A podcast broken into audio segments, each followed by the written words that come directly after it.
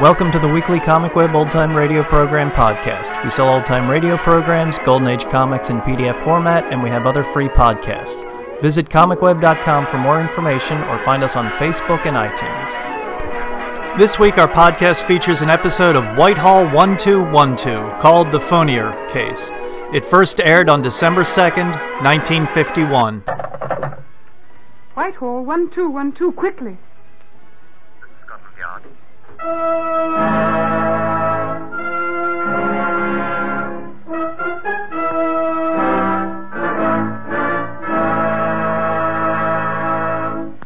The first time, Scotland Yard opens its secret files to bring you the authentic, true stories of some of its most baffling cases.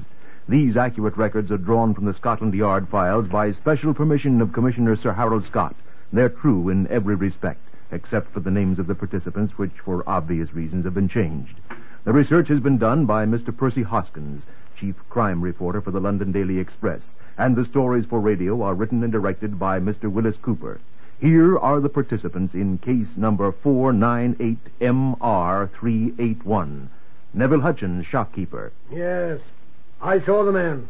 Rafe Dibble, taxi driver. I drove him to Charing Cross. Arthur Cunningham, the estate agent. I never saw the woman before. Mrs. Veronica Fanshawe, housewife. The woman was a most unsatisfactory housekeeper. Mrs. Leonie Fournier, housekeeper. Inspector Harold Lowe of Scotland Yard. One of these persons is a murderer. Which one do you suspect?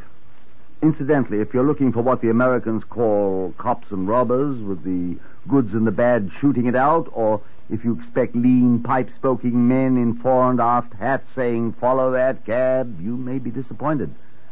The job of a policeman, says Commander Rawlings of the Yard, is 95% perspiration, 3% inspiration, and 2% luck. But we have our moments. We have our moments. Now, having concluded my little sermon for today, and if you're still interested, come along with me. This is Scotland Yard's Black Museum. I'd like you to meet Chief Superintendent John Davidson, the caretaker. Yes? It's Inspector Lowe, sir, and a friend. Maybe come in. Oh, by all means. Come along. Chief Superintendent William Davidson. Well, how do you do? I expect has told you all about this place, has he not? Well, uh, frankly, no, sir. I was hoping. quite. Well, these cases you see around the walls contain articles of all sorts which were important to us in the solution of crimes. In the other room, there are our murder weapons. Now, here are bits of evidence, each of which has played its part in the conviction of a criminal. Here's a blood-stained jacket and a plaster cast of a dead man's hand. Well, what did you wish especially to see, Lowe? Case number 498MR381, sir, if you. Oh, the Fournier case. Right, sir. Oh, here in this corner. Come along. That's a trunk, rather large, old-fashioned black trunk with a heavy lid. It served its purpose admirably.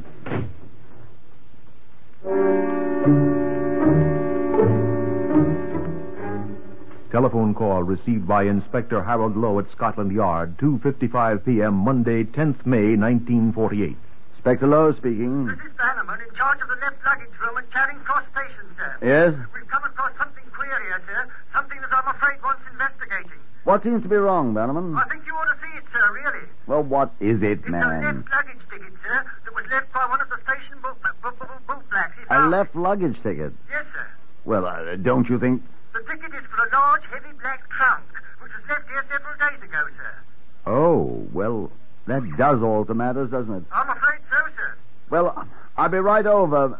Bannerman, is it?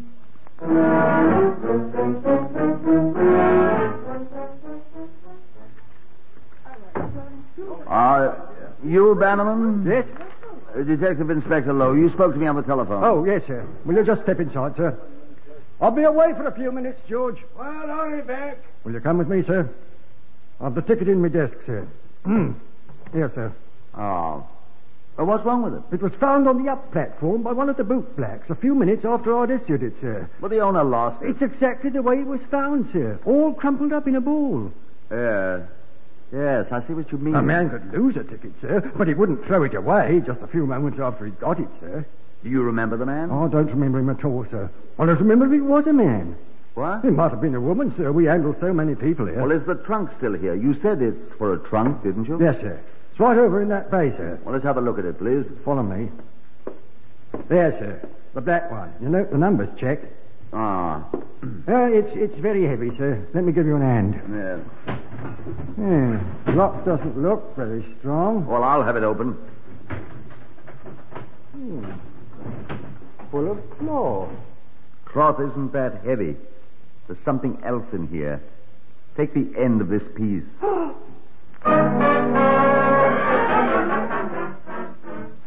the trunk and its contents were removed at once to Scotland Yard for examination.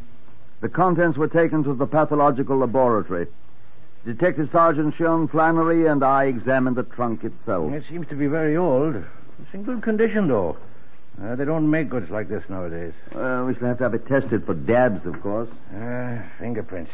We'll find millions of them, sir. The man at the left luggage rooms, our own people. The late occupant. Eh, and from the age of it, we're likely to find Oliver Cromwell's. Half a talk. What's this? What? I'm afraid our friend should have removed that. What? It's a label. Here, give us the magnifying glass, will you? Uh, answer it, will you, old boy? All right. Barry here. Oh. All right. Well, send me down here at once, please. What is it? Report from the laboratory. They're sending it down. Report from the Pathological Laboratory, Scotland Yard, delivered to Inspector Lowe, Tuesday, 11th May, 1948. Reference 498 MR381. The body found in the trunk is that of a Caucasian female about 40 years of age. Black hair and eyes, perfect teeth, height 5 feet 1 inch, weight 104 pounds when alive. Bruise on back of head, not cause of death. Bruises and superficial abrasions caused by fingernails on neck. Choked, eh? Well, preliminary examination indicates death caused by manual strangulation. Outer garments missing. Body clad in undervest bearing laundry mark 316 ADFA. Black nylon stockings, new, size six and a half. Body wrapped in cotton duster, slightly stained with blood, same type, type OA, as that found on neck. Body removed to mortuary. Please advise disposition of other articles. See Schedule A attached. Huh. Pathology laboratory, please. Excuse me, Inspector. Yes, Flannery. Hold it a sec, please. Inspector Lowe here. What is it, John? I finally made out the printing on that label. And Neville Hutchins, second-hand articles, Brixton. nip off and see the fellow. Does he remember the man who bought it and all that, you know? Let's go at once. All right, sir. Hello? Hello? I'm sorry. Who is it? Gwyn? Look, Gwyn, suppose you take the fingerprints of the lady from the trunk and pass them on to the print file at once. Perhaps we can discover who she was. Oh, you have done that. Good, good. She might have been one of our former customers. After all, really nice girls aren't often found in trunks, are they?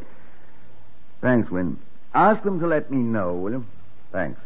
Oh, and get photographs of those laundry marks checked with our list, too, will you? You have done so. Well, I shall buy you a beer one of these days, Gwyn. Over and out. Ah, three irons turning a dull red in the fire. Fingerprints, label, laundry mark. Not bad, Inspector Lowe. Not too bad at all. Conversation between Detective Sergeant Sean Flannery and shopkeeper Neville Hutchins at the latter's shop in Brixton. I'm Detective Sergeant Flannery of Scotland Yard, Mr. Hutchins. Well, what do you want? You carry second-hand luggage in stock, sir? Well, what I do? Trunks, perhaps? If you're looking for stolen goods, I don't know anything about any. Anyway, I haven't got any trunks. I sold the last one I had something more than a week ago. Indeed. In bloody deed. Huh? So what? The ancient black leather one? Well, how do you know? Well, we found it. Y- Where? I should say that's none of your business at present. That the one they found the body in at Charing Cross? How do you know? Well, I read the papers. Percy Hoskins had half a column about it in today's Express. Uh, that's the one. Well, how do you know? Your label. No. When did you sell it? Oh, let me look. Yeah, here we are, here we are. May the 2nd. You got the buyer's name? Now, this ain't Selfridge's, mate. You remember what he looked like? Well, he was tall uh, and thin. Complexion? Dark hair, dark eyes. Dressed? Yeah, I don't remember that. What, did he do it, you think? Would you recognize him again? Well, of course I would. If he walked in here a year from today. Tall, thin, dark. Well, we may ask you to identify him. Thank you. Now, You're, of course, to say nothing whatever of this call. Now, look here, Mr. Ray. If you do, we shall be very seriously annoyed with you, Hutchins. I've got nothing to conceal. I'm an honest man. And if your tall, thin, dark man hears of it, you might just find yourself inside a trunk one day. Yeah. Just mind your eye, Mr. Hutchins. I shall be seeing you again. Yeah, yeah. Good day, sir. Report of the Fingerprint Division, Scotland Yard, to Inspector Lowe. Uh, no record at all, sir, of the prints. None at all, eh? None whatever, sir. Uh, shall we continue our search? Interpol, the provincial police, the American FBI? No, not until I ask you. That'll do for the present, thank you. The laundry marks on the dead woman's clothing were identified by a laundry in Shepherd's Bush as having been issued to a family named Fanshawe. Further inquiry disclosed the fact that Mrs. Veronica Fanshawe, the only woman member of the family, was alive and well. She was summoned to Scotland Yard by Inspector Lowe. These are your laundry marks, then? Oh, no doubt about it. But the clothing's not mine. That I'm quite certain of. Yes, I'm sure they wouldn't fit you. They're very small. They're very cheap, obviously. Vulgar.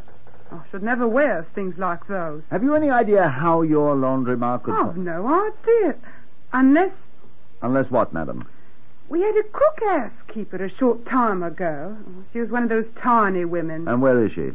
What was her name? Her name is Leonie Fournier. She's French. Is she still in your employ, employ Mrs. Fanshawe? She is not. I discharged her more than a week ago. I don't know where she is. Why did you discharge her? I did not approve of her. She'd been divorced and, well, you know these French women. Besides, she was a most unsatisfactory housekeeper. I see. You disliked her a great deal. I, I disapproved of her. Will you come with me a moment, please, Mrs. Fanshawe? Why, whatever for? Will you come with me, please? Where are we going? If you'll follow me, please. What is this place? This table here, if you please. Is this awful thing? This is our mortuary, Mrs. Fanshawe. Did you ever see this woman before? It's, Leone. Your former housekeeper? I always knew she'd come to this. Thank you, Mrs. Fanshawe. Other visitors to Inspector Lowe's office, Scotland Yard, between 12th May and 15th May 1948. Bus conductor Simon Norwich of Houndsditch. I was reading in the paper, sir, about this here black trunk the bloke murdered the woman in. All right, ain't it, sir? Well, see, you know, there was a fellow got on my bus at Brixton the afternoon about the 4th of the month. He had a large black trunk with him. Ah? You know, I was half a mind not to leave him aboard, sir. But the bus was empty, and I says to myself, poor sod, oh, with that great big heavy thing, so I let him on, though it is against the rules. Heavy, you said. Well, not heavy after all, sir. Bulk is the word, but it was big and black and old-fashioned, like the paper says. Would you recognize him again, Norris? The only thing I remember about him is he had dark black hair, sir. Where did he get off your bus? Oh, I remember that, sir. Rochester Row in Westminster. I helped him off the truck. The last I see was him staggering down Rochester Row with his great hulking black trunk on his hump in the rain. Say, was he the murderer, sir? Rafe Dibble, taxi driver of Clerkenwell Road. The garage sent me, sir. They said they had a notice from Scotland Yard asking about any driver that had a fare to Charing Cross Station on Monday the 10th who had a large trunk as luggage. Had you such a fare? Yes, sir, I did. Would that be the murder trunk locked in all the papers, sir? Where did you pick up this fare, uh, Dibble? It was a very heavy trunk, sir. The gentleman says it's full of books, sir. Books, I says, feels more like a dead body, sir, I says. And he just snickered. So I roped it onto the luggage rack and took it to Charing Cross. My books, he says. Dead body, I says. And that's what it was, wasn't it? Where did you pick him up? Oh, in the rain, sir, at Rochester Row, right across the street from Westminster Police Station. See, here's my trip card, Rochester Row. If he's the murderer, sir, I'd know him in a minute. He was tall and thin and had black hair, like an Italian or an Irishman. Tracy of case number 498MR381, 13th May 1948, compiled by Inspector Lowe and Detective Sergeant Flannery, 14th May 1948. Mrs. Fanshawe, number one. Her antipathy toward victim highly suspicious, watching her closely. Two. Hutchins, the shopkeeper. Uncooperative, but possible suspect. Mr. Foster, please. All right. Description vaguely like that of unknown suspect. Tall, thin, dark-haired, under constant observation. Myself. Number three, bus conductor Norwich and taxi driver Dibble state they can identify suspect. They seen the shopkeeper Hutchins yet, son? Taking them over there tomorrow, sir. Good. Number four, now the victim. No apparent police record. No fingerprint record in our files. Meager reports on uh, yes, meager reports on her indicate she was quiet, industrious, and of comparatively good deportment, regardless of Mrs. Fanshawe's opinion of her. Well, how about the Rochester Row coincidence, sir? Yes, yes, yes, of course. Number five. Bus conductor says man with trunk alighted at Rochester Row with empty trunk. Taxi driver says he picked up man with heavy trunk at Rochester Row. Detail of constables and detectives under Inspector North commencing search of all buildings in Rochester Row. Very short street. Better put down that Sybil tomorrow. Results will be reported. I think that's about all at the moment, isn't it? Uh, all I can think of, sir. Very well, Sybil. Finish typing it and I'll sign it. Yes, sir. At eight o'clock the next morning, Inspector North and his detail of 20 detectives and constables arrived in Rochester Row with a Scotland Yard lorry fetching the trunk, carefully covered with a tarpaulin so that it could be exhibited to the tenants for their identification. Followed by the lorry, they went from house to house, questioning every inhabitant. At six in the evening, when operations were suspended, the trunk had not been recognized. The next morning at 10.15, Inspector North telephoned me, asking me to come at once to 9A Rochester Row on the fourth floor of a business building. I puffed my way up the four flights of ancient moldy stairs 20 minutes later. Oh. Oh, Lou. Ah. What's up, North? Uh, North, this is Mr. Henry Elphinstone. Inspector Lowe. How do you do? Good morning, Inspector. I was saying to Inspector North that I recognized the trunk at once. Good, good. I want to sit down. Before you fall down, old chap, what? Well, here you are, here you are. Now, uh, go on, go on. Uh, um, uh, oh, um, I-, I saw it in the hall outside this room one day last week. Ah, I was right. Whose room was this? Well, unfortunately, I've never seen him. My assistant rented this place to him on April the 11th. His name, Arthur Cunningham. Where is he? Skipped. What? He left without notice. The 6th. Thursday, that was. What was his business? Well, an estate agent, he said. Left this note on the table there. I got it out of our file. Ah. Sorry, gone broke. Paid up to 11th. Please let typewriter people have the machine. Arthur L. Cunningham. Who has been and gone and hopped it. You don't know if there must be another way of making a living. I can give you the name of his bank. You should be able to find him quite quickly through them, sir. Oh, most excellent man, Elphinstone. Now, who will carry me down four flights of stairs to a telephone? At the Camberwell address furnished by Cunningham's bank, the landlady reported to Inspector Lowe that Cunningham had left the place on the 5th, leaving no forwarding address. But she remembered a letter addressed to Cunningham had been delivered to the house two days after he had departed. She gave the unopened letter to the inspector, who opened it legally at Scotland Yard and read it eagerly. It was a form letter from the Post Office Telegraphs Department. Uh, we regret that your telegram dated 3rd of May to Mrs. Harriet Cunningham, Greyhound Hotel, Hammersmith, was undeliverable because... Ha ha! Inspector Lowe here. Put me through to Hammersmith, the Greyhound Hotel, Mrs. Harriet Cunningham at once. I'll wait, yes. The innocent Mrs. Cunningham was only too glad to tell the inquiring friend where her husband was to be found, of course.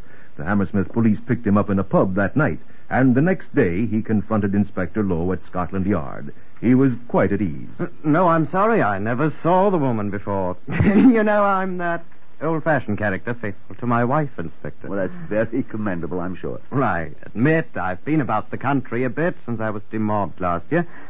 Uh, But I assure you all my travels were in quest of that elusive thing, a job. I gather they're rather difficult to come by. I found it, sir.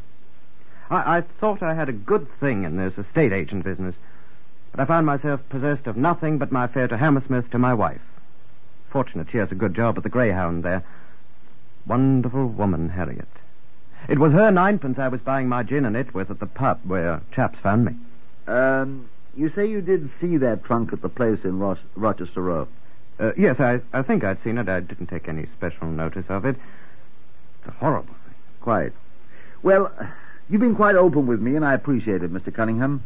You won't mind if I check up on the statements you've made? Oh, of course not, of course not. I've nothing at all to conceal. sir. Just as a matter of formality, uh, do you mind having them? They'd remember the man with the trunk, the shopkeeper, and the taxi driver. Do you mind having them look you over? Oh, of course not. I, I do think, though, that you should parade one or two others with me to see if they can vote for one. Uh, isn't that the proper procedure in detective circles? of course, I'll see to that.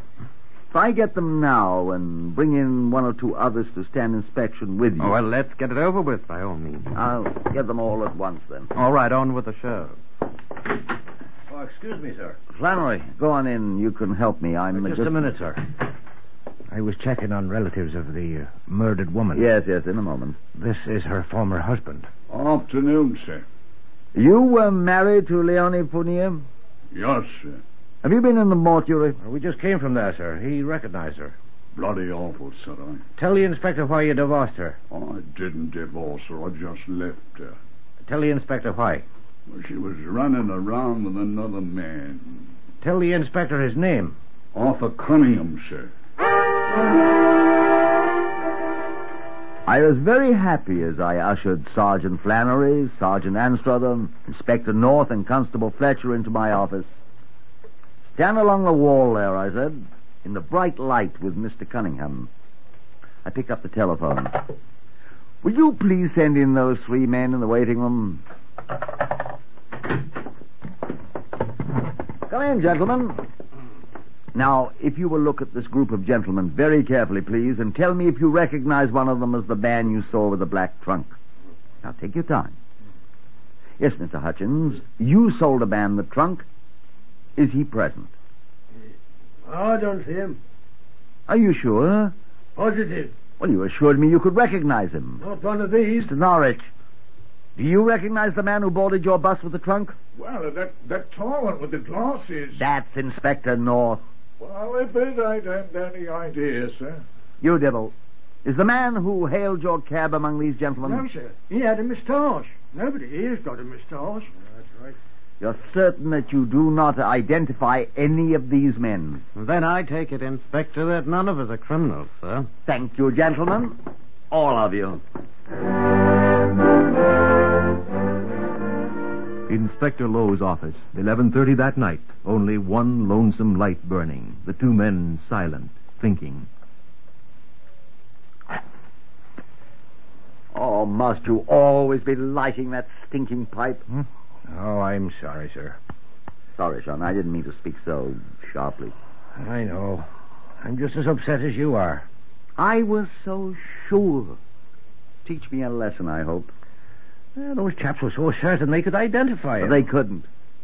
The taxi driver. I talked to him afterwards. That tall chap, he says. He he might have been the one, except he hadn't no moustache. I know. And his hair was the wrong color. A man can shave off a mustache. Yes, and dye his hair. Dye black hair? Well, you can make it lighter. I suppose. Well, I don't know whether Cunningham did it or not, but I'm definitely of the opinion that the murder was committed in that place in Rochester Row where the trunk was. An ideal setup for a murder. Tenant gone, place empty. The renting agent, that Elphinstone chap. Why, he didn't even miss Cunningham till the next morning. Woman's husband said that she'd been running around with Cunningham. She might have gone there to see him and found him gone. Friend husband could have been following her, caught her and cracked her neck. By crikey. He was tall and thin. He had dark hair and a moustache.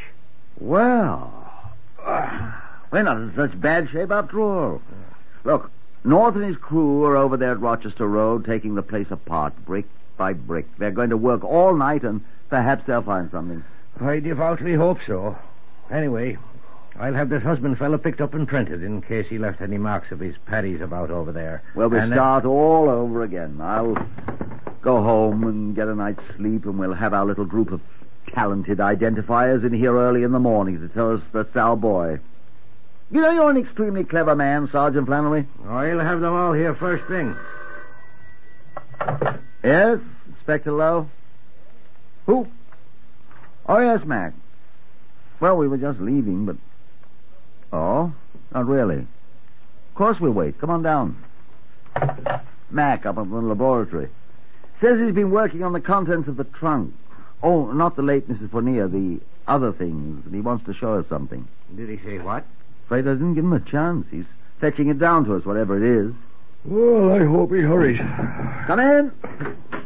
Hello, Mac. Glad I caught you. It's just enough chance, but I... What have you got? What have you got? Well, uh, this is the duster that was in the trunk uh, where the late lamented. It looks awfully clean. I just washed it. I wanted the blood stains. Uh, look here under the light. Here, you see it in the corner? The blood stains covered it up before, and it's uh, pretty faded. Hmm. Greyhound Hotel, Hammersmith. The hotel where Cunningham's wife works. Is it important, Inspector? It's rather small for a hangman's noose, Mac, old boy, but I fancy 'twill serve. 'Twill serve.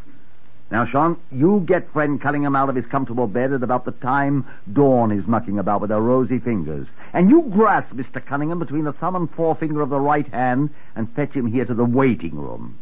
And watch him wait till I consent at last to see him. Yes, sir. And then what, sir? And then you and I'll make a short visit to the mortuary. What for? To see if the unfortunate lady on the slab is there is still smiling.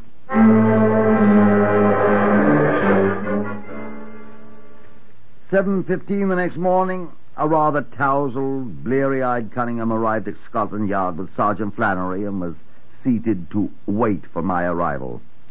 When I arrived at nine thirty, he stopped me. What's up now, Inspector? Oh, just wanted to talk some things over with you. See you in a few minutes. Uh, but look, I've not had my breakfast. well, I'll be with you in just a few moments. Oh, Inspector Lowe, Oh yes, North. I've uh, I've something for you to look at at once. Just wait a bit, Cunningham. I'm sure you don't mind. Uh, but, Inspector, what, what do you want? Nice going, North, I said. A very good act. But North looked at me quite seriously. Not an act, Bob, he said. We found something. He handed me a little bottle cap. What's this, I asked. Read it. We found it in the fireplace of Cunningham's place last night, alongside these hairpins. Now, you read what it says on the bottle cap. Madame du Maurier's golden hair rinse. Why, North, I think Mr. Cunningham will be delighted to see that. After he's waited and sweated another hour or two. I let him in after two more hours. I'm afraid he was a rather pitiable sight. Flannery's cryptic remark to him as he passed by, something about new evidence, had ruined his sorely tried composure. And the waiting and speculating and wondering. I let him speak first. I, I decided I'd better tell you the truth, Inspector. I let him wait. What I would like to know is uh, this. I did kill her. Uh, but it, it was accidental. I, I didn't mean to do it. It, it. it was purely an accident. She came to my room. You did know her then? Uh, I, I knew her slightly. She came to my rooms and, and she demanded money and she threatened me when I told her I had none. How did she threaten you? How did she threaten you? uh, she, she struck at me and I automatically uh, struck back and, and she fell and hit her forehead on the fender of the fireplace and then... Wait, wait, wait. The bruise was on the back of her head. Uh, and I got, got panicky and I stuffed her body in a trunk. When did you bleach your hair? What? Uh, I, I, but I tell you, I didn't murder her. I killed her accidentally. I tell you, accidentally. Listen to me, Cunningham, before you say any more. What? What? Arthur Cunningham, I arrest you on a charge of willful murder. I warn you that anything you say will be taken down in writing and used in evidence against you. Now, go on with your story, if you like.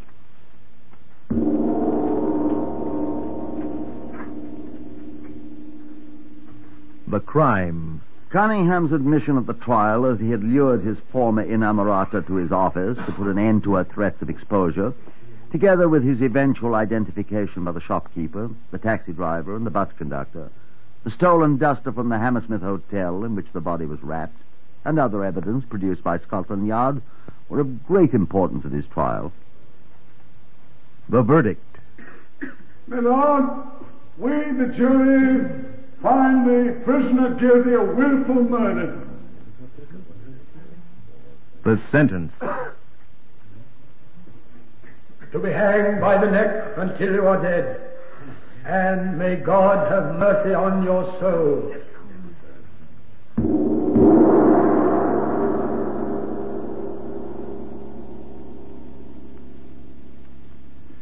You have heard the true story of Scotland Yard case number 498 MR381. The names of all participants have been changed for obvious reasons. The research on Whitehall 1212 is done by Percy Hoskins, chief crime reporter of the London Daily Express, and the stories for radio are written and directed by Willis Cooper.